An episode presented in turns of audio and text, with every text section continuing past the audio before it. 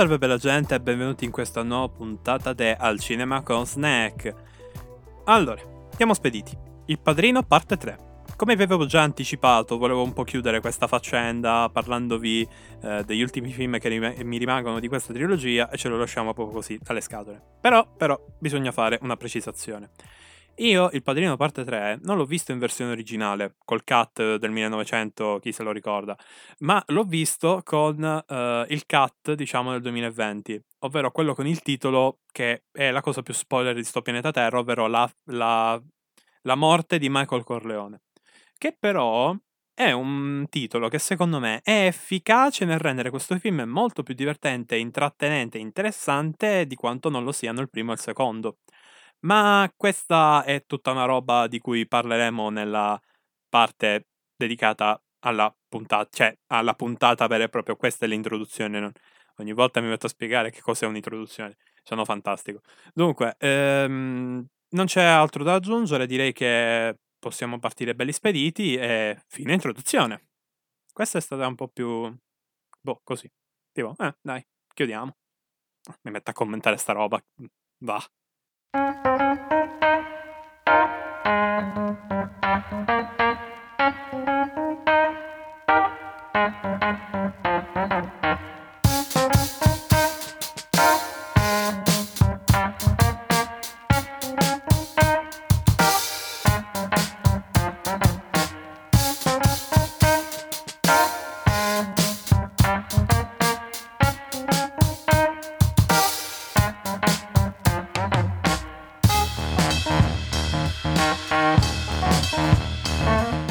Padrino parte 3.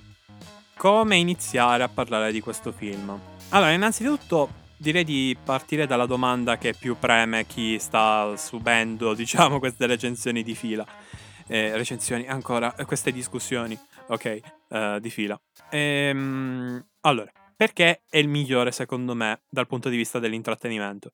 Perché, ok, riutilizza la stessa struttura degli altri due film, ma cambia radicalmente le carte in tavola introducendo, finalmente aggiungo, tutta una serie di accordi e uh, una sorta di uh, plot principale che finalmente si discosta dal semplice conflitto con altre gang rivali, ma si concentra più sul costruire, ok, un conflitto di interessi internazionale con il Vaticano e la mafia appunto dei Corleone. Ragazzi, mega, mega interessante se me lo chiedete. Si vengono a creare delle situazioni decisamente più intriganti di una semplice gang rivale che rompe il ca. Quindi capite bene che è anche un bel cambio proprio di tono, anche dal punto di vista della cinematografia che riguarda i gangster in generale. Quindi secondo me uh, il Padrino parte 3 parte da una premessa finalmente intrigante dopo quella del primo. E quindi già è un punto che proprio lo eleva di tantissimo già dal secondo film. Ora, eh, questo plot, che comunque è la stessa struttura del primo film, ma che è reso interessante, eh, cerca però di concentrarsi ancora una volta sulle storie che hanno introdotto nella parte 2, ma finalmente legandole a filo doppio alle vicende principali. Non è più un succede A, succede B, succede C e quindi avviene A, avviene B e C. È più una struttura del tipo avviene A, ci sono delle conseguenze che uh, interlacciano appunto il plot dei personaggi principali e che poi si legano a quello che succede in B. Cioè è tutto più uh, unito, più compatto, non è più una sequenza di eventi che fa succedere cose, ma è più un filo logico che separa evento da azione del personaggio, azione del personaggio a situazione sentimentale, situazione sentimentale ad altra azione del personaggio, che però poi ci porta al continuo del plot principale. Tutto dipende da tutto. E finalmente aggiungo, perché vedere un film con due storie eh, parallele che a loro volta hanno delle storie interne, di cui una funziona egregiamente e l'altra a me, lo sentivo troppo divisivo e poco definito, come già detto prima. Invece il Padrino parte 3 è bello, secco. Il plot è questo, la storia è questa, è tutto unito. Vedi di comprendere tutto, ogni singola porzione del film è importante affinché tu riesca a goderti sempre di più la scena finale. O la scena che viene dopo, meglio dire. Ora, perché però secondo me il finale eh, del film è migliorato rispetto a quello degli altri? Perché è un crescendo di situazioni, allegorie e di finalmente, aggiungo, chiusure di trame che erano state aperte e mai veramente approfondite nel secondo e nel primo film, che si concludono degnamente. È una cosa un po' brutta aprire delle storie per poi non effettivamente dargli un finale definitivo, ma nel terzo film tutto ha un perché, tutto si chiude egregiamente, senza neanche fartela vedere questa conclusione effettiva. Perché la chiusura del cerchio la eh, dice anche proprio il regista quando ha dato il nuovo titolo al nuovo cut che è stato diffuso nel mondo, ovvero Il Padrino, parte 3, epilogo. La morte di Michael Corleone. Epilogo. Cosa vuol dire? Che chiude, finisce, finita lì. E si sente. Si sente perché tutte quante le sottotrame vengono riprese, eh, spiegate, eh, potenziate, mescolate, masticate, eh, fino a quando non si tira fuori tutto un filo di conclusioni che finalmente soddisfano la visione. Una roba che nel secondo film mi mancava ed era questo che mi faceva pensare che fosse poco definito, perché non c'era mai eh, il punto X, cioè non veniva mai mostrato degnamente il punto X alla quale tutto il resto del film cercava di andare. È come una caccia al tesoro dove abbiamo la mappa, ci divertiamo durante il viaggio, ma poi il tesoro non lo troviamo. E quello è il punto. O magari lo troviamo, ma non è esattamente quello che ci aspettavamo. Ma uno non è che si aspetta che il personaggio si salvi o un personaggio viva. Quello è tutto un altro modo di fare cinematografia o film. È più un ok, ti do il risvolto nella trama, ok, ti do um, questo cambiamento, ok, ti do questo colpo di scena. Perché ricordiamoci sempre che il film ci deve dare qualcosa. In questo caso, nel terzo film, ci dà conclusioni, ci dà chiusure del cerchio, ci dà um, risvolti che sono uh, conseguenziali e sempre legati alla trama, mai uh, di troppo, mai troppo fuori capito? E anche qui la vicenda privata si mescola perfettamente alla vicenda del plot principale della storia, della, della trama, del filone centrale del film. È tutto coeso, è tutto molto unito, è ben amalgamato. Sembra quasi quando eh, avete presente gli spaghetti, ok? Quando eh, ci metti il condimento. Ecco, ci sono condimenti che legano meglio, ci sono tattiche per, ehm, o metodi, va bene, eh, mettendo magari qualche altro composto, magari dell'acqua per far unire bene ehm, il condimento con la pasta. Ecco, questa roba qua, questa roba qua. La sensazione è quella, tutto quanto quadra, tutto quanto è uh, perfetto, oserei dire. Però perché il terzo film non arriva al livello del primo film? Perché c'è un problema di fondo chiamato uh, classe, ok? Uh, perché? Il terzo film è quello che è ambientato più in là con i tempi, d'accordo? È quello più recente, proprio a livello di storia, ma anche a livello di trama. Ok, parliamo di fine anni 90, è quello il periodo. Però diciamo che il terzo film si lascia trasportare dal voler concludere la sua trama per cercare di spostare l'attenzione solo su quello che avviene in quel momento nella storia. Invece il primo film aveva tutto un suo modo eh, con le introduzioni dei personaggi, di situazioni e ambienti, aveva tutto un suo modo per immergere lo spettatore in un mondo vivo, vero, significativo, dove avvengono cose per determinati motivi. Il terzo film forse dà troppo per scontato in che mondo ci troviamo, ed è sbagliato, perché il terreno sulla quale le vicende, sia personali che Uh, proprio le vicende in sé, il plot principale, la storia principale, si muovono su un terreno inesplorato nel corso uh, della saga. Perché il primo e il secondo uh, si muovevano sul territorio dei gangster che fanno affari illeciti in giro per l'America. Mentre invece qui parliamo di roba internazionale, parliamo di um, legami con il Vaticano, parliamo di robe delicate che riguardano geopolitica quasi. E qui ci si trova in una situazione dove è tutto un po' troppo scollegato dal, da, da, quello che avviene, ok? Ci sono intrighi incredibili col papato addirittura, e però non c'è mai il punto X, il punto fermo, ok? Sulla quale eh, le vicende ruotano. È sempre un focus che cambia di sezione in sezione. Nell'atto 1 è tutto concentrato su Corleone che diventa finalmente pulito, diciamo così. L'atto principale il focus è più su eh, famiglia in sé, come deve andare avanti, sul personaggio anche di Michael che eh, comincia a diventare sempre più umano. Il terzo e ultimo atto invece è tutta un'escalation verso i personaggi principali e si perde completamente di vista, in- in- incredibilmente, il plot principale. Cioè non è più un un um, diciamo, una storia che va avanti, okay, e ci viene mostrata. A un certo punto si perde il focus, ma tutto questo perché è la naturale evoluzione degli eventi. È come se il primo film fosse una linea con tante ramificazioni, okay, che però ci descrivevano il mondo, quindi il loro obiettivo era descriverci l'ambiente. Il secondo film avesse questa cosa, ma molto meno perché non ce n'era bisogno. Il terzo film, che avrebbe dovuto riavere la struttura del primo film facendoci vedere molte più cose, non lo fa, lasciandoci così un senso di smarrimento in quello che stiamo vedendo. Ma che ambiente è? Ma adesso qual è, diciamo, ehm, il sistema, d'accordo, sulla quale, ehm, i i nostri personaggi si muovono? Qual è la scacchiera? Okay, perché la scacchiera iniziale era, ehm, gang che fanno attività illecite in giro per New York e simili, i business come si suol dire. Ehm, il secondo film stesso ambiente, il terzo film è geopolitica, cazzi mazzi vari, politici, cose varie. È un continuo inserire roba che però non ci viene spiegata benissimo e quindi ci troviamo sempre questa sensazione di: "Okay, io mi sto godendo il film, è veramente una bella trama, veramente belli intrecci", ehm, anche anche la storia in sé con gli intrecci col Vaticano, i politici italiani, tutto fighissimo, tutto bellissimo. Ma che qual è il world building? Ecco, qual è il mondo attorno? Cosa sta succedendo? Anche perché ricordiamoci sempre che si basano sulla realtà fino a un certo punto 'sti film. Quindi mo devi un attimo spiegare perché all'improvviso, ehm, il Papa è importante nelle trattative. Lo fanno, ma poco, poi di no, poi poi di nuovo no, poi di nuovo sì, poi di nuovo forse, poi all'improvviso ha potere decisionale su tutti, ehm, gli eventi successivi, poi all'improvviso viene tolto tramite un mezzo narrativo. È una continua confusione che non ci fa minimamente, ehm, prevedere quello che succede dopo perché non capiamo quello che succede adesso. So se mi spiego. Ehm, sarò stato io che forse veramente a 'sto giro ho fatto fatica a seguire un po' i ragionamenti che c'erano dietro i business, okay, che gestivano, ehm, i personaggi, però vabbè. Lasciamo stare.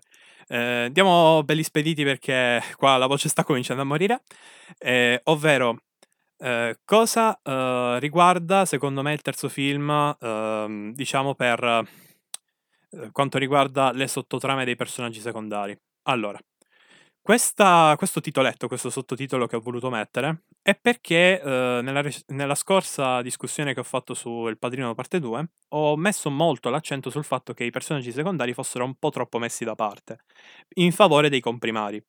In questo caso c'è un buon ritorno, okay, c'è un bellissimo ritorno alla via di mezzo che c'era nel primo film. Tutti i personaggi hanno un loro pezzo nella scacchiera, hanno un loro perché, sono sensati, fanno ciò che fanno, hanno di nuovo una caratterizzazione che li rende incisivi, seppur in minima parte, alle vicende principali e ci servono tutti. Cioè non è che se tu togli un personaggio nel Padrino parte 3, uhm, non succede niente. Anzi, ci sono certe scene che funzionano proprio perché ci sono certi personaggi secondari che magari conosciamo fin dal primo film, per dire. Ehm, cosa che nel Padrino parte 2 potrei anche dissentire. Cioè se dovessero sparire, uhm, metà dei degli appartenenti della famiglia Corleone non succederebbe un cazzo. Cioè proprio cambierebbe la trama, nulla, zero. Invece nel terzo film è tutto importante affinché ci sia coinvolgimento emotivo, coinvolgimento nella storia. È tutto bellissimo, tutto fatto bene. Finalmente sono felice di poter dire che uno dei difetti che mi sono piaciuti di meno nel secondo film, qua tornato tutto proprio a te potenza proprio, Super Saiyan di livello 8. Ehm, ora, uhm, faccio un attimo mente locale. Ah sì, il finale. Il finale è fantastico, perché il cosiddetto showdown finale, okay, che contiene che è contenuto all'interno della trilogia in tutti e 3 i film, ehm, che sarebbe praticamente la sequenza dove muore un sacco di gente, detta così, ehm, è una sequenza che finalmente funziona benissimo. Oh, c'han c'hanno messo un po', okay. Primo film serviva per concludere la vicenda ed era godibile, nulla di che, okay. Ehm, secondo film è molto significativo, ma ancora stessa identica struttura del primo film, quindi godibile, funzionale a chiudere la trama, ma nulla di più ancora. Il terzo film invece ha uno showdown finale che non solo non è ordinato dal protagonista ed è una sorta di deus ex machina che risolve la situazione. Lo showdown finale invece è una serie di eventi, uhm, trionfanti, allegorici, tristi, di tensione, ansiogeni che ci portano a una conclusione che è un po' una sorta di riassunto di che cos'è la vita mafiosa. Perché noi ci rendiamo conto che, uhm, letteralmente la mafia si nasconde sotto la mondanità del mondo, ovvero eh, in questo caso nel finale del terzo film è guardare un'opera teatrale, letteralmente. Eh, la mondanità, ok? La mafia si nasconde e in mezzo a questa mondanità c'è amore, fiducia, gentilezza che però si rivela a morte, avvelenamenti, omicidi e simili. Ci sono assassini che sono solamente soldati che sono lì solamente per morire, quelli che appunto difendono o attaccano eh, Michael Corleone, il capo di tutti, eh, e poi si, c'è questa scacchiera che si muove costantemente nelle ombre, che poi culmina con solo ed esclusivamente dolore. Dolore provocato da questo non potersi veramente godere la vita perché le ombre sono quelle della criminalità. È fantastico perché la regia essendo sempre una madonna, cioè, non altro da aggiungere, ehm, essendo sempre incredibile, riesce a veicolare perfettamente le emozioni che devi sentire scena dopo scena. Il momento prima hai ansia, il momento prima hai sollievo, il momento dopo hai rabbia, il momento dopo eh, accetti il destino di alcuni personaggi che magari ti stavi apprezzando, eh, accetti poi eh, il momento dopo, dici tu ormai è finita, invece no, colpo di scena, momento di tensione, vuoto nell'aria, cioè un continuo, continuo, è un twist di emozioni che il primo e il secondo film non ti potevano dare perché erano semplicemente regolamenti dei conti, basta. Tra l'altro, regolamenti dei conti con personaggi che neanche riuscivi ad odiare, essendo tutti abbastanza brutti come persone. Ecco, erano tutte brutte persone quelle che morivano nel primo e nel secondo film. Ma nel terzo film, quello che muore sono gente che non ci appizza un cazzo, ok? Proprio Mhmm, che muore a caso letteralmente, che sono solamente pedine della mafia, e l'unica persona di valore veramente che che, uhm, ci ci sta praticamente all'interno di tutto questo mondo qua, muore. La cosa più innocente fondamentalmente, uhm, di quel mondo lì, muore. È un bel messaggio, è un bel culmine e inconsciamente lo spettatore subisce questa perdita, sente il finale. Ed è importante perché secondo me il terzo film è riuscito a far quadrare tutto quello che, eh, diciamo, si, eh, eh, si aveva, come si vuol dire, si era creato nel primo film, si era sviluppato nel secondo, ma il terzo film ha proprio l'esplosione di tutti e tre gli atti. Sembra tutto perfetto. Tranne, come vi ho già detto, lo smarrimento nel world building, ma quello non è una cosa che ho notato solo io. Ehm, ora, perché il finale è fantastico?